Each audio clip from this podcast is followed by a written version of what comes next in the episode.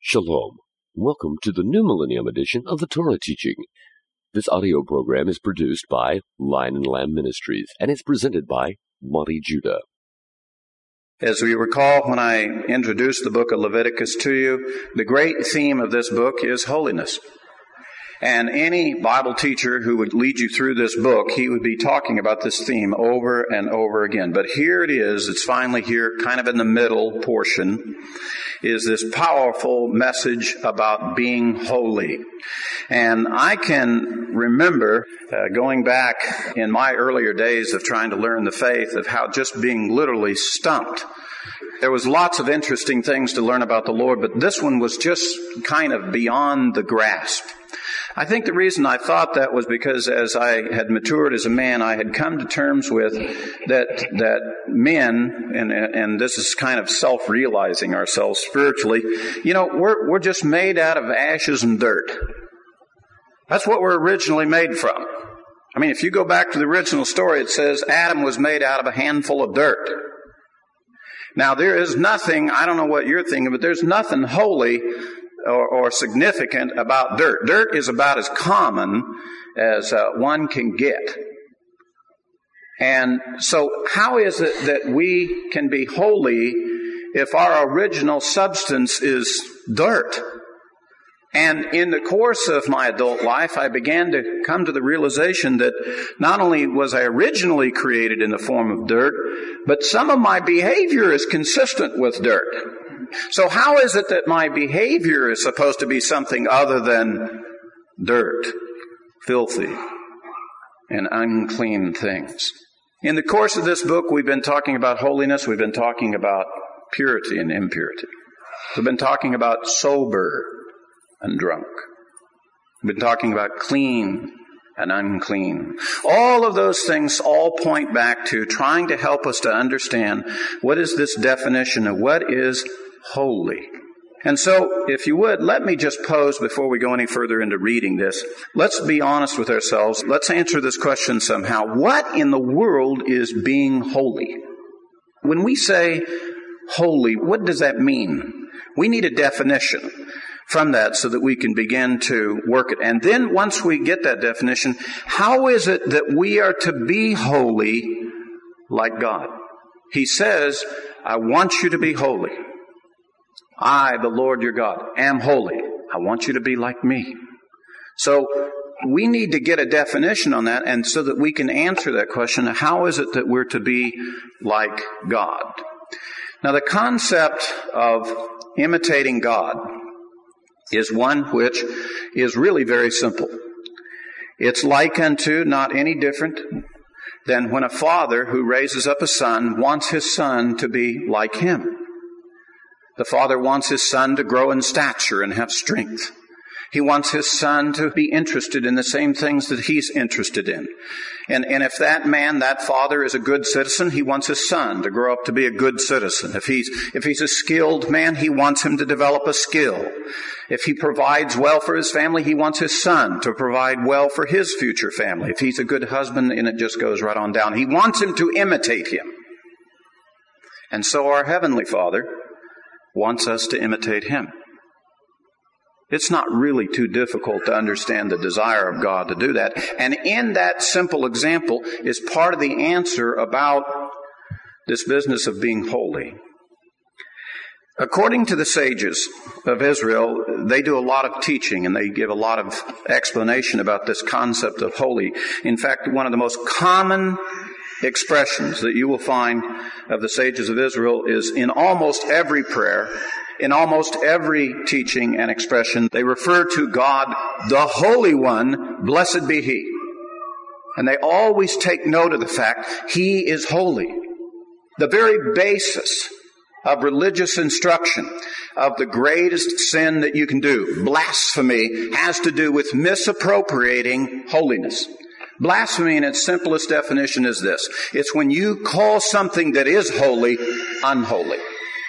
And if you call something that's unholy, holy, it's blasphemy. It's the misappropriating of what holy and holiness is. It's either assigning it to it where it doesn't belong, it's removing it where it does belong. So we call it blasphemy. And in the case of where the Messiah talked about the blasphemy of the Holy Spirit, literally it's in the word, in the Ruach HaKodesh, the Holy Spirit. It's like denying its very existence. Blasphemy the Holy Spirit is to say it was the Spirit, but it's not holy. Literally it's to say it's God, but not God. And he says, that one, you've gone too far. Even when you just discredit, you know, the very title, the very name, the very essence, when you deny the eternal one's existence, literally almost. And so these are items that are central to our faith. It's not possible for you to get through your spiritual maturity of the process that you're in and not come to terms with this term holy and what it means and how you're to be a part of it. Now, the sages tell us there are three particular dimensions or aspects to define holy. So let me just share that a little bit before we get into this portion so that we can all be speaking from the same definition. Number one, holy, the very essence of God, His presence, His majesty, in the fact that you would recognize that His existence, His presence is starkly different from yours. As I mentioned before, the realization we're just dust and ashes. He's obviously a different substance. The, what is that substance? Holiness. His very essence is this thing that we're trying to understand.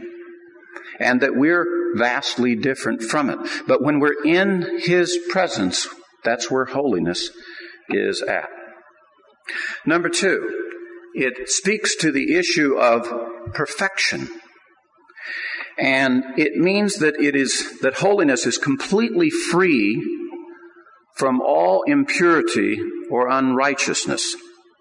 The prophet Habakkuk in uh, chapter 1 verse 13 specifically speaks to God's holiness and he says, Your eyes are too pure to even behold evil. You are so holy, you can't even see the impurity. That's a very interesting thought there for the moment. I mean, we know God is all seeing and all that, but, but there's something about His nature being holy that's so perfect that even the taking in of, by seeing something, He says, even though the eyes do take in, your eyes don't take in impurity even though you have the knowledge of wickedness and so forth, you don't take it in. There's none of it in you. There is no wickedness, no impurity, no filth within the Lord. He's perfect. Therefore, we just say of him, He's holy. The third, His fullness or completeness. Now we know that the Lord is pure, but it's more than purity. We know the Lord is full of goodness, but this is more than just goodness. We know that the Lord it does right and righteousness, but He's more than that. He is complete in and of Himself. Therefore, we say of Him, He's holy. This word holy is trying to go to the superlatives of the very essence of God, His very perfection, His very completeness that He is. So when God says to us, I want you to be holy, what He's speaking to is, He's really asking us, He wants us to have this essence of Him. He wants us to be perfect in Him. He wants us to be complete in Him. Now, here's probably the most profound thing about this whole business of holiness, and this is the reason why religious men, I think, have so much difficulty with it. We're under the mistaken impression when he said to be holy that it's something to be acquired. By that, I mean, we think, religious men think, I need to go from my present position and go and do something, and I'll get this holiness.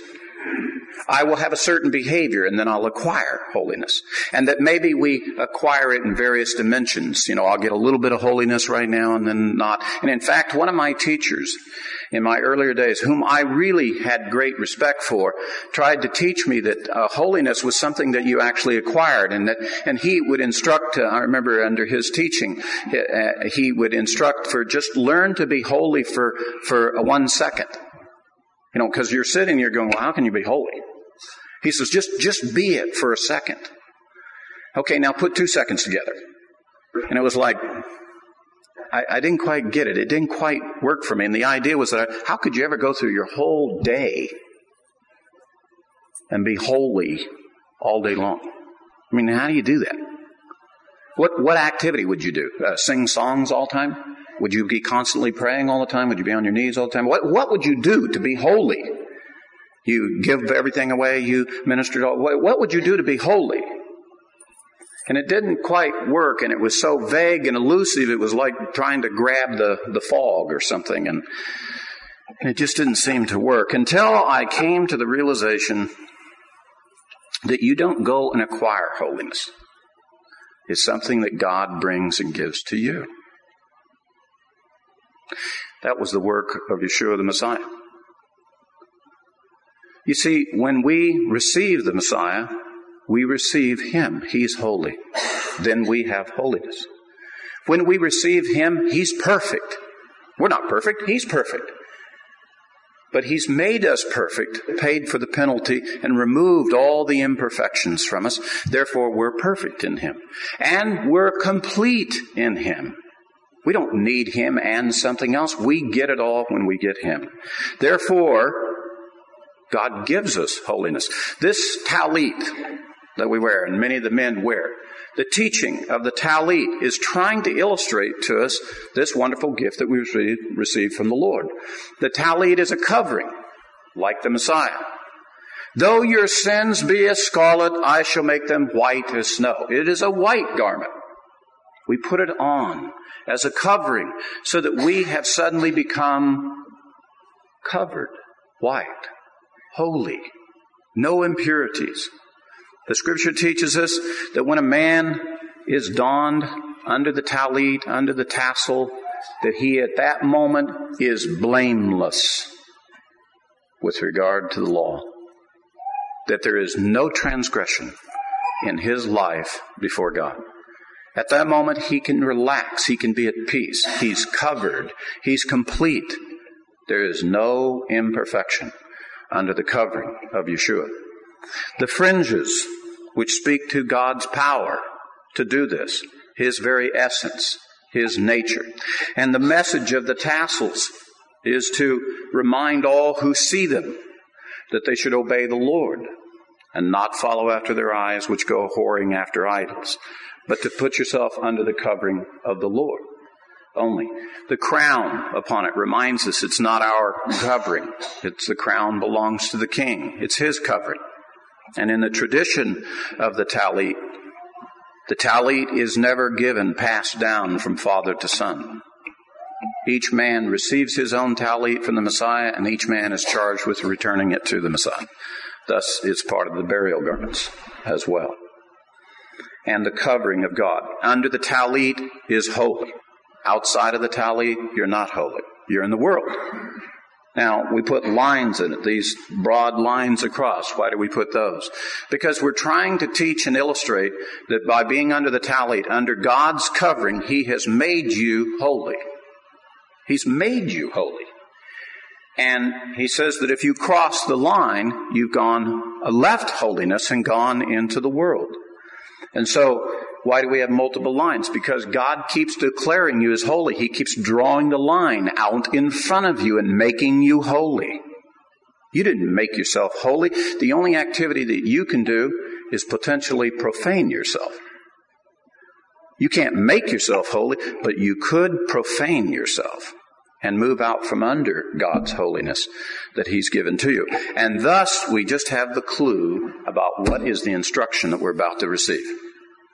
Because what follows now is he's saying, be holy and don't do these things that would move you out of holiness. You already are holy. Be like me. Don't do these things that are not like me that would pull you out. Thus, we were told to then imitate the holiness of God, to follow after the example that He has given to us. We are as mortals to imitate immortality. Now, how do we do that? I mean, we, we're, we're finite creatures, but we're to imitate something that's infinite. We are not to be uh, in God's men as divine. We're not asked to be divine like God.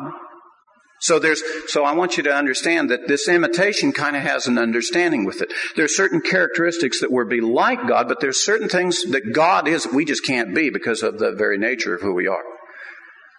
Let me give you just a real quick example of what I'm talking about. We're told to walk uprightly and to follow God, to be like God. What is it that we're really talking about? We're talking about God's mercy, God's grace. Those are the things that we're to imitate. Even as how He has behaved to us, imitate those things. Now, God is also judge of the whole world. To be holy, you have not been called upon to judge your fellow brethren.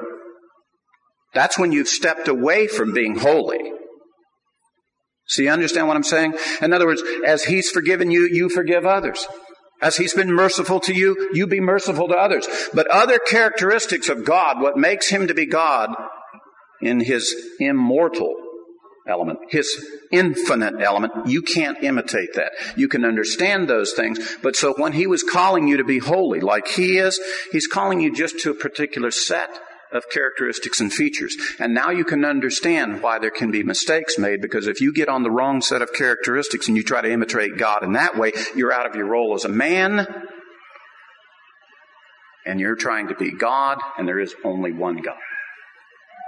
So he's not telling you to be a God like he is. He's telling you to be holy like certain characteristics of me. And so that's one of the keys to us being able to do this correctly. Let me give you an example. In the Torah, the first act of God, where he demonstrates beside the creation of the world, the first act where he deals with a man, was he clothed the naked. Adam and Eve, after eating of the fruit, realized they were naked. And they were embarrassed and ashamed. And it says that God went out and got some animals, slew some animals, made some skins, and made clothing for man. So the first working act of God dealing with man was to clothe the naked. This is a characteristic that we should be having. To clothe the naked. The last act of the Torah that God does is burying Moses. And so it is said, the imitation of God, the holiness of God, is to bury the dead. So the first act is clothe the naked. The last one is bury the dead. And in your kindness, in your mercy, in your graciousness to do that with others, you are now imitating the holiness of God. You're being like Him in simple acts. But it also follows through. Just between those two, he also heals the sick. He frees the captives. He does good even to his enemies, and he forgives sin. So when the Lord has called you to be holy, even as he is, he's called you to do a whole series of things to be active in all of those things that He's like. It's in your failure to do them. It's in your behavior where you differ from God that you step out from being holy. If you see a man who has the opportunity to clothe the naked and he doesn't, you're not going to put the attribute, oh, he's a holy man. You won't say it of him. If you see a man deal with the dead in a dishonorable way and he doesn't take and assert himself to honor them and bury them correctly, you won't be saying, oh, he's a holy man. It's when you see the man who does those things that you say, I see holiness there. I see holiness in his life. He's like the essence of God. He has that perfection. He's separate from impurity. He's complete. He's, he's more than just himself. There's more to him by that. Thus, that's the reason why we have such a, a good nature. We're compatible with the idea of doing good because it's part of goodness and completeness, and it's part of that definition about being holy. But the key that I would say to you about the instruction that we're about to receive is really instruction on how to keep profaning the holiness that God has already given to. How do you keep yourself from profaning yourself. I want you to take note as we begin to look at this passage in 19 and chapter 20, how he goes through and begins to instruct, how do I want you to be holy? He begins, verse 3 Every one of you shall reverence his mother and his father, and you shall keep my Sabbaths. I am the Lord, your God. The First thing I want you to take note of every one of you. Holiness is not a concept that belongs to certain sages of Israel, certain priests of Israel, certain men who come lead the assembly. It's not that they're the holy ones and you're not. It's not that there's different degrees. All of the assembly of Israel is holy. All of you are holy. There is no greater degree of holiness in you than there is in me and vice versa. God gave you the same holiness He's given to me. So He says, every one of you so don't get this idea that holiness is over there with those people, but I don't have any. No, you have it too. You have the same holiness of God that any one other person. And thus he begins and says, every one of you shall reverence or honor his mother and his father, and you shall keep my Sabbaths. I am the Lord your God. What in does this have to do with holiness? What does honoring your father and mother have to do with that? Or Sabbath. You know, we're, an assembly that keeps Sabbath, and we've had much teaching about Sabbath. What is it about Sabbath that's supposed to be about holy? Well, let me kind of answer it simply. We started this procedure off to recognize the Sabbath had begun by keeping Kiddush. Kiddush is a version of holy. We take this cup and we acknowledge we acknowledge before God that God made the Sabbath, He made it holy. He made it holy. And we're just acknowledging that it already is. And we're being instructed about Sabbath not to profane it. Again, back to the same concept of us. But what's the connection between Sabbath and, and, and our parents? Our mother and our father. And why would it be so significant that there's a dimension of holiness about honoring your father and your mother? It has to do with the very nature of how you got your holiness. How did we get our holiness? Did we go and do an act to do it? No, God gave it to us. How is it that you physically exist? It was because of the behavior and the activity of your father and your mother. I can assure you not one of you consulted with your father and mother and said, you know, I think I'd like to exist. What do you say? You guys get together and we'll, know, I'll show up. It was a decision that was made completely part of you. You exist because your father and mother brought you about. It's the same way holiness comes. You didn't do anything to get holiness. It was given to you. You did not decide, I shall live and be born. That was decided by others. The same thing is true of where your mother and your father came from. Where did they come from? They were created they didn't decide to pick themselves and choose themselves and create themselves. We were created by the same creator, all of us. And so there's a huge connection between understanding who your father and mother are and how is it that you even came to be that lines up with you recognizing the Sabbath because the world wouldn't have existed and we wouldn't all be here if the creator hadn't done it. What are we recognizing? I'm recognizing when I say kiddush when I recognize the holiness of God. It's by God's hand and His decision we even exist. All I'm doing is recognizing He's holy. I'm recognizing He's the Creator. I'm recognizing that He's the one who made my mother and father, and that's how I came to be. I didn't come to be by my own. I came to be by Him. So there's something really fundamental right from the beginning. To the extent that if you, quite honestly, just take the take the truth and go the other way with it so you see the logic of it. If you dishonor your father and mother, how can is it that you say that you are honoring your heavenly father? How is it possible for you to dishonor your mother and father whom you see, but you claim to honor your heavenly father whom you do not see? How is that possible? And God made your mother and father before He ever made you. And you came as a result of His creation of them. So if you're claiming that you believe in the Creator, and that you came from him, then you better have it in proper perspective as to exactly how all that worked out. And if you along the way say, no, I'm not going to honor my father and my mother, there is no possible way that you can begin to get this concept of the holiness of God first because you think you get it on your own. The fact is that we are beholding to God and to our parents with regard to our very existence. And thus he begins to explain. If you're going to understand this concept of holiness, you cannot be in conflict with these two particular things. Then he begins and he says more.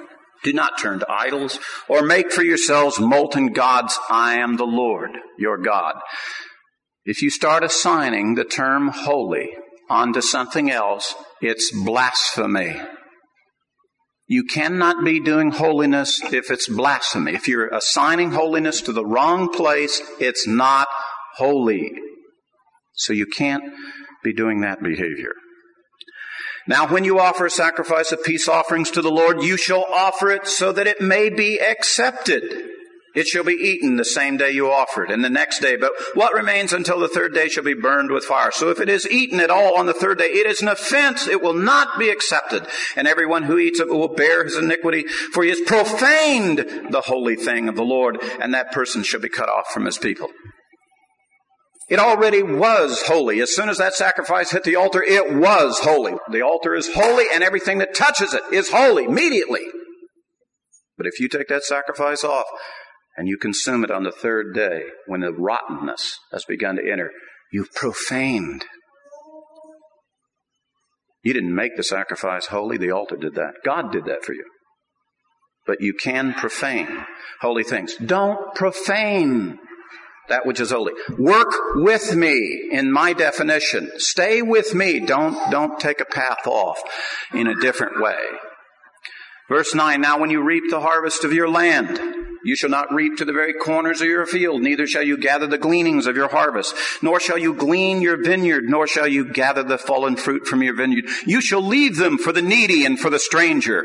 I am the Lord your God. You shall not steal, nor deal falsely, nor lie to one another, and you shall not swear falsely by my name, so as to profane the name of your God. I am the Lord. You shall not oppress your neighbor, nor rob him. The wages of the hired man are not to be remain with you all night until morning. You shall not curse a deaf man, nor place a stumbling block before the blind. You shall revere your God. I am the Lord. You shall not do any injustice in judgment.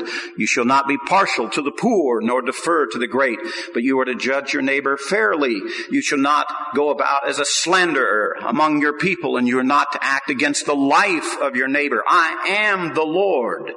You shall not hate your fellow countrymen in your heart. You may surely reprove your neighbor, but you shall not incur sin because of him. You shall not take vengeance, nor bear any grudge against the sons of your people, but you shall love your neighbor as yourself. I am the Lord. What's he talking about? You can profane yourself and remove yourself from the position of being a holy man by misdeeds to other people. It says, You will have a heart of compassion before the poor and the needy. You demonstrate one time that you're not willing to help the needy. You no longer have the attribute of being a holy man. You will be known as a holy man because you do prefer and you do help the poor and the needy.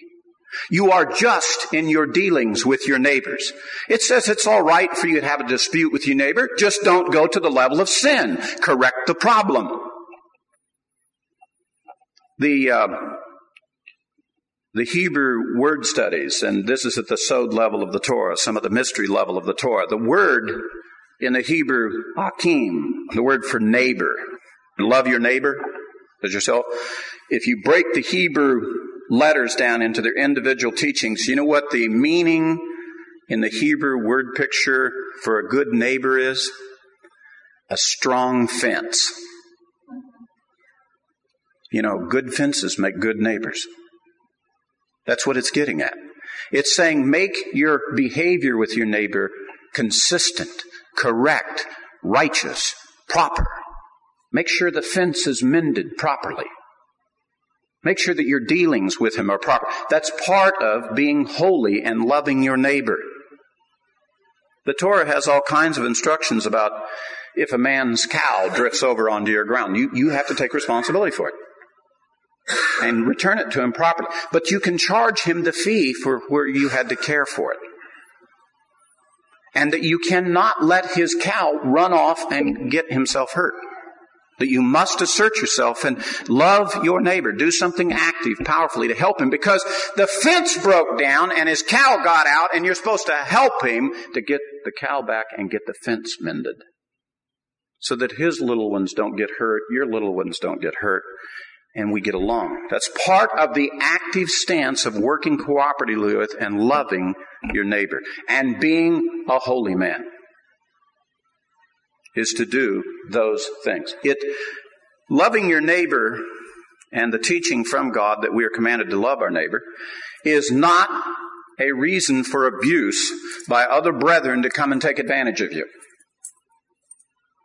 If your brother is exploiting the damaged fence so that he can get you to do a few extras for him, uh-uh. Yeah, the holy man would understand that and he'll get that fence fixed. He'll get that relationship balanced, proper, so that he's not offended and, and that there's no exploit there in this matter. All of these different things, it's very interesting how Moses points out to us, it's, it's, it's things like, even if the man is blind and he can't see and you see a stumbling stone before him, even though you don't step back and let him just walk in there and stumble over it. You dwell with him with understanding. You see his weakness and you say, let me help him in his weakness. You assert yourself to come and to help him. This is a holy man. He looks out for the others. One of my favorite ones, the ones that has most impressed my life, the, the one that the Lord uh, impressed upon me very strongly, if, if by chance, and I, and I think some of the brethren here could testify to the truth of this, if you ever come over to my house and work at my house and I said, I'm going to pay you, I pay you on the day you do the work. Even if I can pay you in advance, I'll do that. I am not to hold back. If you have an expectation of me that I am to pay you, I'm to be part of our deal, I'll get it to you promptly. Quickly. You will not have to go home and when your wife says to you, well, did, did you get paid? We need to buy some milk, some groceries. You say, well, no, I didn't get paid. Well, uh, did, did you talk to, well, no, I just did the work and, you know, he, he didn't come around and he didn't, he didn't give it to me. Well, why didn't you ask him? Well, uh, you know, I was kind of embarrassed. I you know, I, I kind of, you know, he's a holy man, so I kind of expect him to come and bring it to me.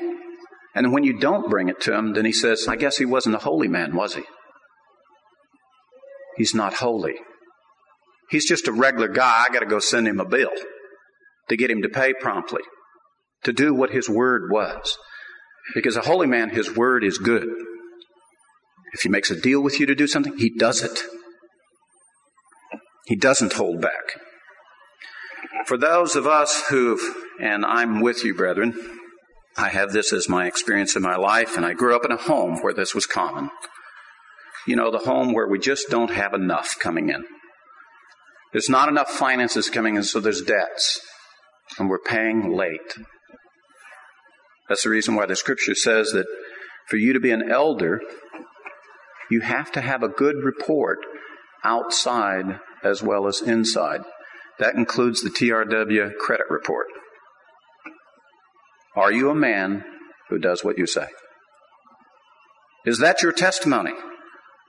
Because the scripture says that a holy man has a good report. His name is worth more than fine gold because he does what he says he will do. And if he makes a commitment to a brother, he does it. He doesn't hold back. You don't have to go hunting him down or threaten him with debt collectors.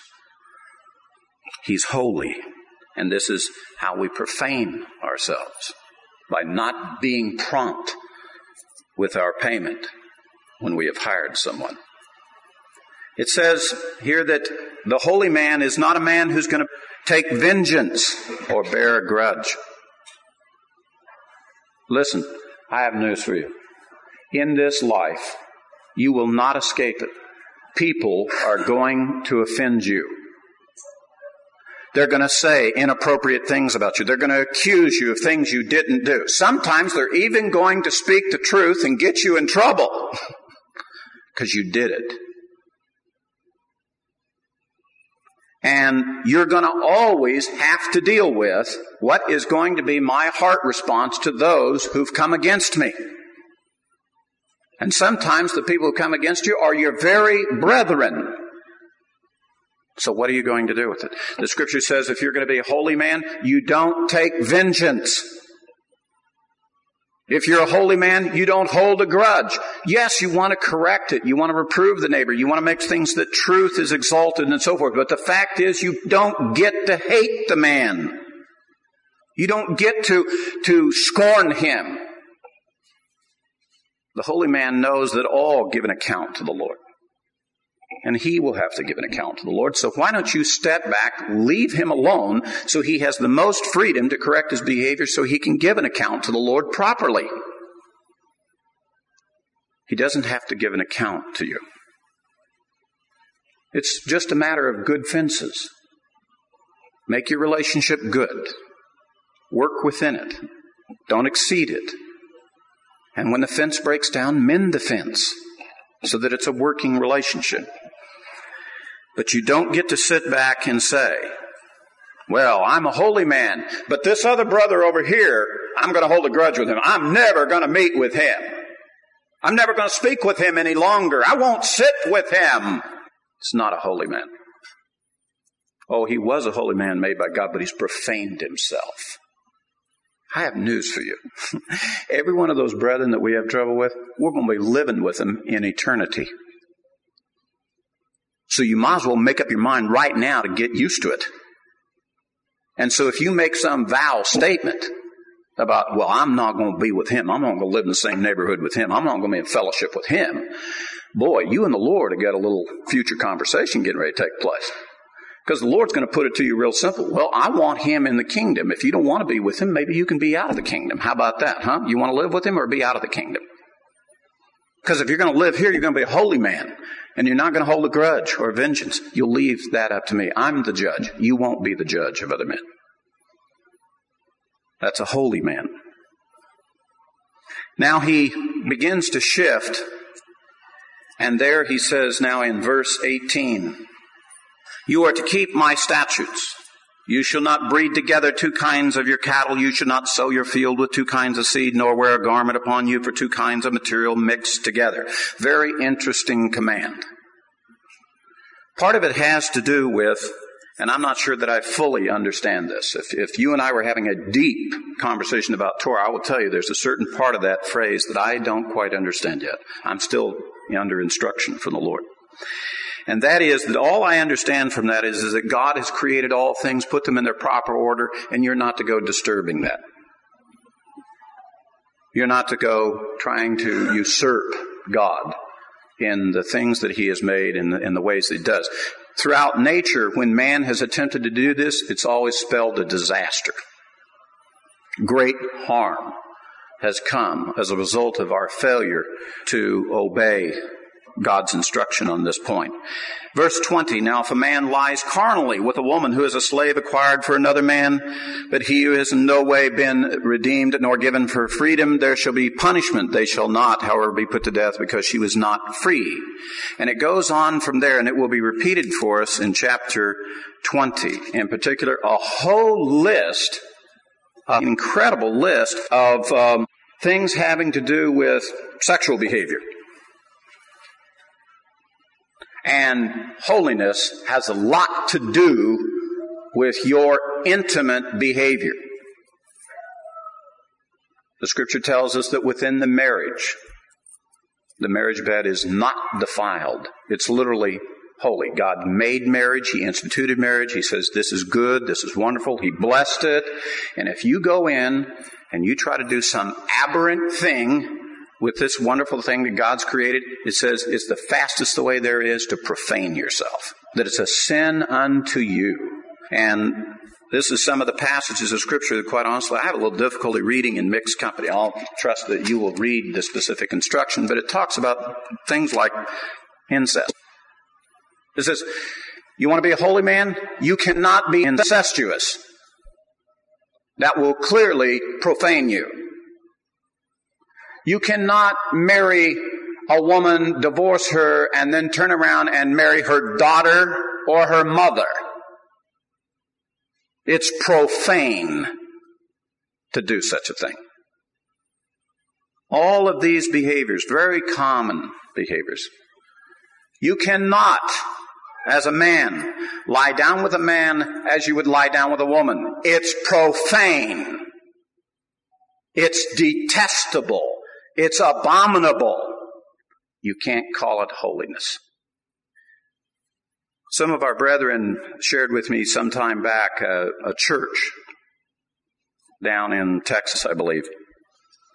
It was a church that had a whole group of uh, parishioners that were into the alternate lifestyle, gays and lesbians. And the argument of gays and lesbians is that since God called us to love one another, let's love one another. That's the thinking. Only God said, Be ye holy as I am holy, and they don't like that. Holiness that we're talking about is a very grievous concept to them. In fact, the literature that I saw that was brought back from that church, they'd taken the word holiness and like the European symbol, you know, not the big red circle with the red slash through it. That was their church. They, they had taken the word holiness, the, the word from Leviticus, and they'd put a circle around and a slash through it. Not holiness. And then they respelled the word W H O L I N E S. Wholeness. They were teaching wholeness, not holiness. They were teaching wholeness, not holiness. You know what? I really kind of appreciated what they did. At least they're being honest. There's a lot of other Christians that are playing with this subject and not being honest and blaspheming. At least they're admitting we openly blaspheme. At least they're being straight.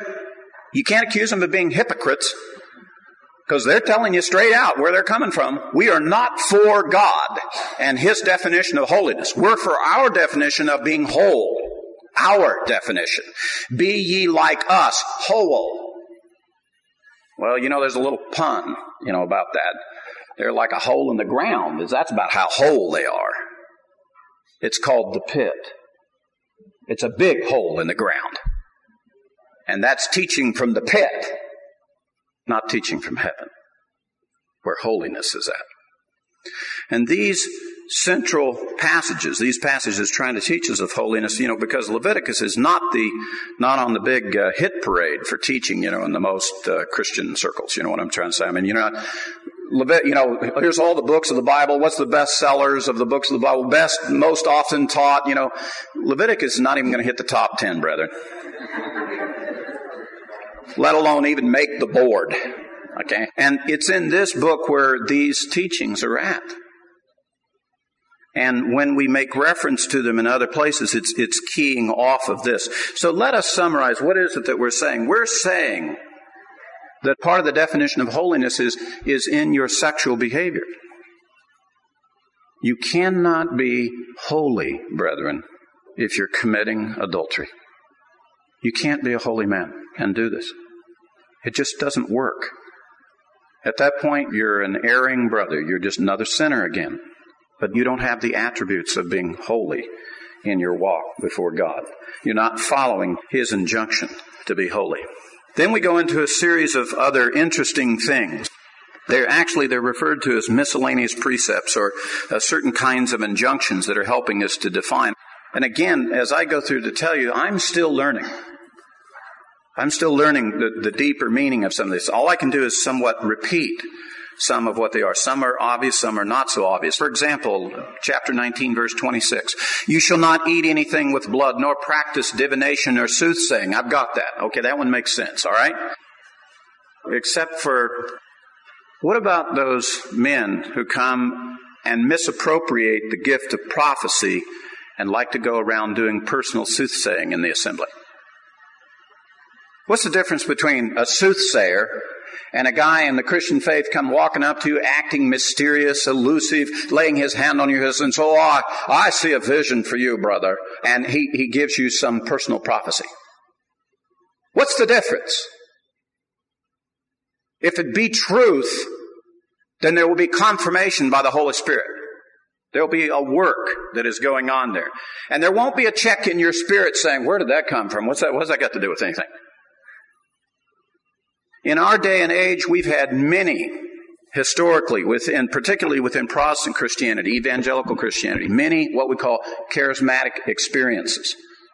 I in no wise would want to be found guilty of speaking against anything that the Holy Spirit is doing as He moves and stirs His people and woos us and draws us toward God. But let me just tell you, there's a couple of basic things that just kind of strike me about all this I've never quite understood. For example, all that business of everybody coming in, and I've participated in this, trying to understand it, and, you know, where you're slain in the Spirit, you ever seen that? You know, the brethren come up and this brother, he comes up and he like speaks to him and he breathes on him or touches them or whatever and they, whew, they fall backwards and there's some other brethren kind of catch them and they lay down and they, they've even got a system to it. You know, when the ladies fall down, they got these little apron things and they lay over their legs so that they're not immodest or, you know, anything like that. And it's called being slain in the spirit. The only thing that bothers me about that is that my Bible says that when you fall backwards, it's a sign of being the enemies of God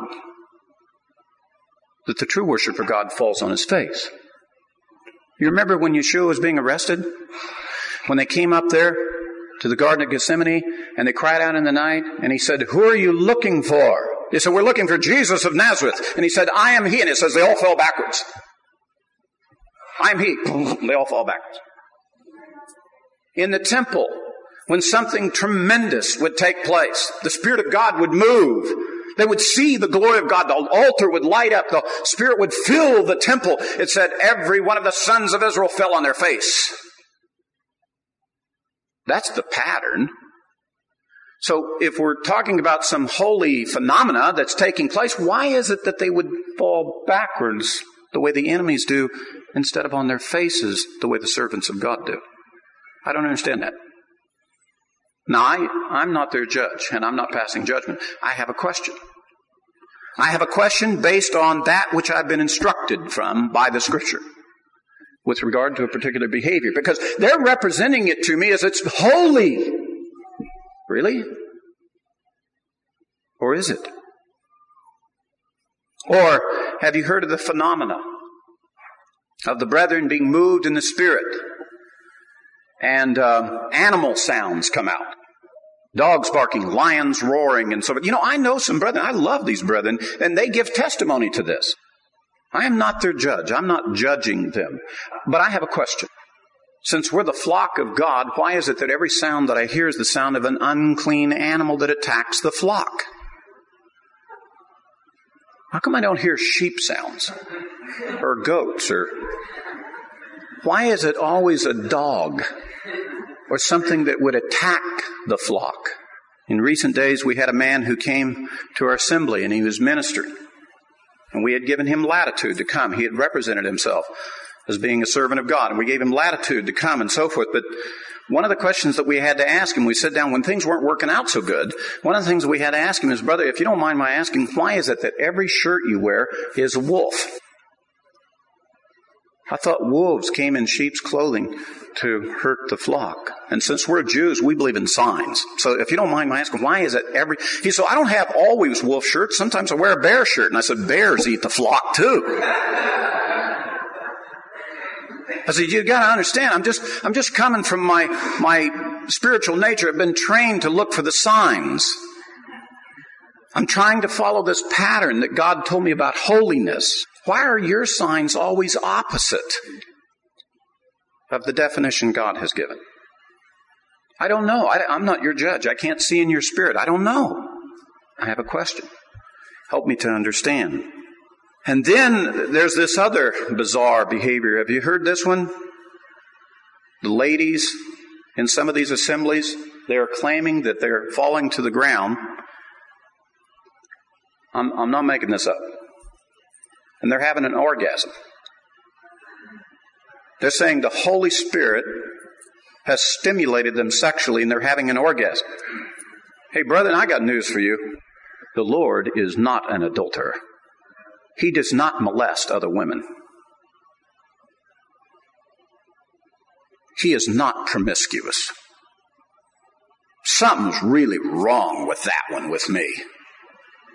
Because there's all this instruction about sexual behavior as being the thing that profanes. Now, just what bizarre behavior do we have to finally see that will convince us this is not the work of the Holy Spirit?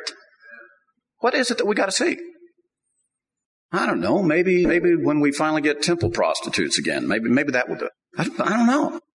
But it seems to me this instruction is pretty clear here. That's not holiness. That's not the holiness that God is about. Then it goes a little bit further. Verse 27, that's an interesting. You shall not round off the side growths of your heads, nor harm the edges of your beard. The instruction to the sons of Israel, it says that holiness has something to do with your facial hair and looking like a man. Now, I am not anyone's judge here, and I'm not going to suggest to you every one of you need to start growing beards. But if you have been coming to this assembly, you will note there are certain regular older old timers here. They have facial hair. Let me tell you something, brother. Having a beard doesn't make you holy. But maybe cutting it off and behaving like other men in the world, maybe that has something to do with not being holy. Because the world that we live in and the culture that we live in, did you know that it is an undercurrent? They consider, and I've faced this many times, I'm sure some of you can testify to the same. We live in a culture in which that some people think that if a man has a beard, he's a bum. And he's unholy. The very sign of be holy is regarded the other way. Unkept. Not groomed properly. It says, verse 28, You shall not make any cuts in your body for the dead nor make any tattoo marks on yourselves. I am the Lord. One of the most popular teen culture items going on today is to get a tattoo. And I'm not meaning like some sailor tattoo with an anchor and says mom. I'm talking about weird tattoos in weird places. The more bizarre, the more interesting. It's not the symbol of holiness. It's not. It's sending another message. Now, again, I'm not anyone's judge. I'm not going to judge. If one of you come in here and you show me your tattoo, I'm not going to say you're not holy. The God I serve is able to take incredibly sinful creatures and make them holy. I'm, I myself am one of them who can testify that that has happened. It goes on to say, again, it repeats, it says, You shall keep my Sabbaths, revere my sanctuary. I am the Lord. Where is the sanctuary of God now? Our new covenant faith, where is the sanctuary? Right here. I will revere the sanctuary here. You'll take care of yourself. You won't abuse yourself. The man who abuses himself is never called a holy man. Never. But the man who's healthy and complete, he's called holy. He can be called holy. And then we have some other interesting things here. Don't turn to mediums or spiritists. Do not seek them out to be defiled by them. I am the Lord your God. Did you know that they're real? I don't mind kind of, kind of maybe like they're kind of real. I mean, they're real. People who do those tarot cards, that's real stuff. That's not make believe. If you go and you consult that stuff and you call up on the, on the television, the advertisements, you call one of them spirit mediums, I guarantee you, you will be impressed out of your socks just how real that stuff is. You remember the King Saul? He got out a little disfavor with the Lord. He wasn't sure quite what to do. Lord wouldn't answer him. You know what he did? He went off to a medium. He went off to a medium who invoked the dead. Yeah, called up the dead. Guess who he wanted to talk to? Samuel the prophet. You know what? He really did talk to him. Now, Samuel the prophet was a little upset and he said, Saul, what are you doing? What are you calling me up for? You won't listen to the Lord. Why would you listen to me? It was real. It really happened. And as a result, he lost his kingdom. That's real stuff.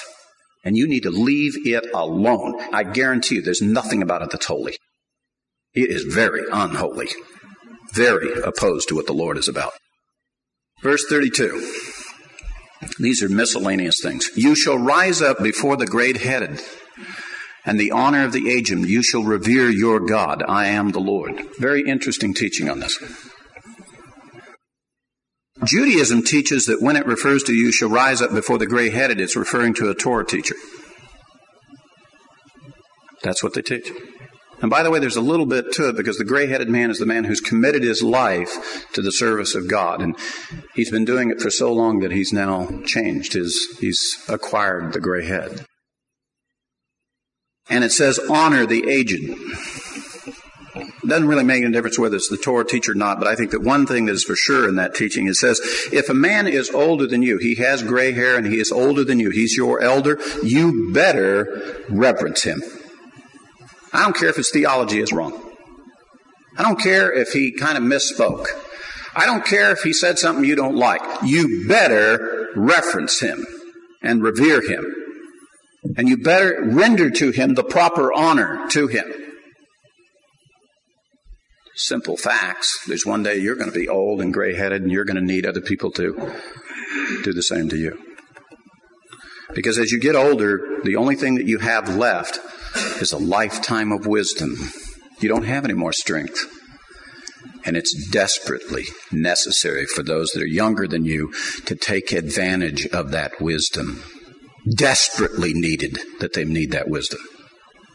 And so the scripture is given to us. It says, You will revere him, you will listen to him. It's your life that's at stake. He's got nothing to prove except to help you. My father used to give me a simple instruction I've shared with some close friends before that he used to tell me. He said, If a man comes and challenges you, Monte, he said, challenge him back. If he challenges you again, shut up and listen. He probably has something you need. If he doesn't challenge back, then he probably didn't believe in it himself. So you've kind of cut to the chase and you can move on with your life. But he always told me in conjunction with that if the man's older than you, you don't challenge back, you listen. We are taught to listen to our grandfathers, listen to our uncles, those that are older than us. And as I've shared with you before, within the congregation, within, even within the eldership, even elders do not have the authority to rebuke a man that is older than them, that is recognized as being the gray headed man you know, Brother John Trescott here is in our assembly, and and and we as the elders, if Brother John were to come and to say something that, that just really irritated us, we don't have the authority. Even elders of this congregation, we don't have the authority to go to him and rebuke him. Says we still must honor his age, his gray-headedness, and his service to God, which is more than ours. And we must entreat him as a father with kindness and respect. And the Torah doesn't make any exceptions here with regard to this honoring. It says, with a stranger who resides with you in the land, you shall not do him wrong. The stranger who resides with you shall be to you as a native among you, and you shall love him as yourself, for you were aliens of the land of Egypt. I am the Lord your God. You want to prove that you're an unholy man? Mistreat someone who's different from you. Now we have the whole definition for racial bigotry and all forms of bigotry. You act like a bigot, you are not a holy man. I don't care what the difference is. I don't care how strange he is to you. You will not mistreat them. You will treat them as your own neighbor, as, as yourself. And you will remember there was a time when I was different to others. And you will remember that you were treated graciously, and so you extend and you learn from it. These are things having to do with holiness. Verse 35. You shall do no wrong in judgments, in measurement of weight or capacity. You shall have just balances, just weights, a just ephah, and a just hin. I am the Lord your God, who brought you out of the land of Egypt. You shall thus observe all my statutes, all my ordinances to do them, because I am the Lord. There's one more particular teaching that this passage gives us about the definition of holiness. It's in chapter 20. It's in the first few verses there. It's pretty standard. Let's review. You know, we've heard that we're to help the poor. We're not to mistreat our fellow man. We're not to be known for our hatred and vengeance. We're to love our neighbor.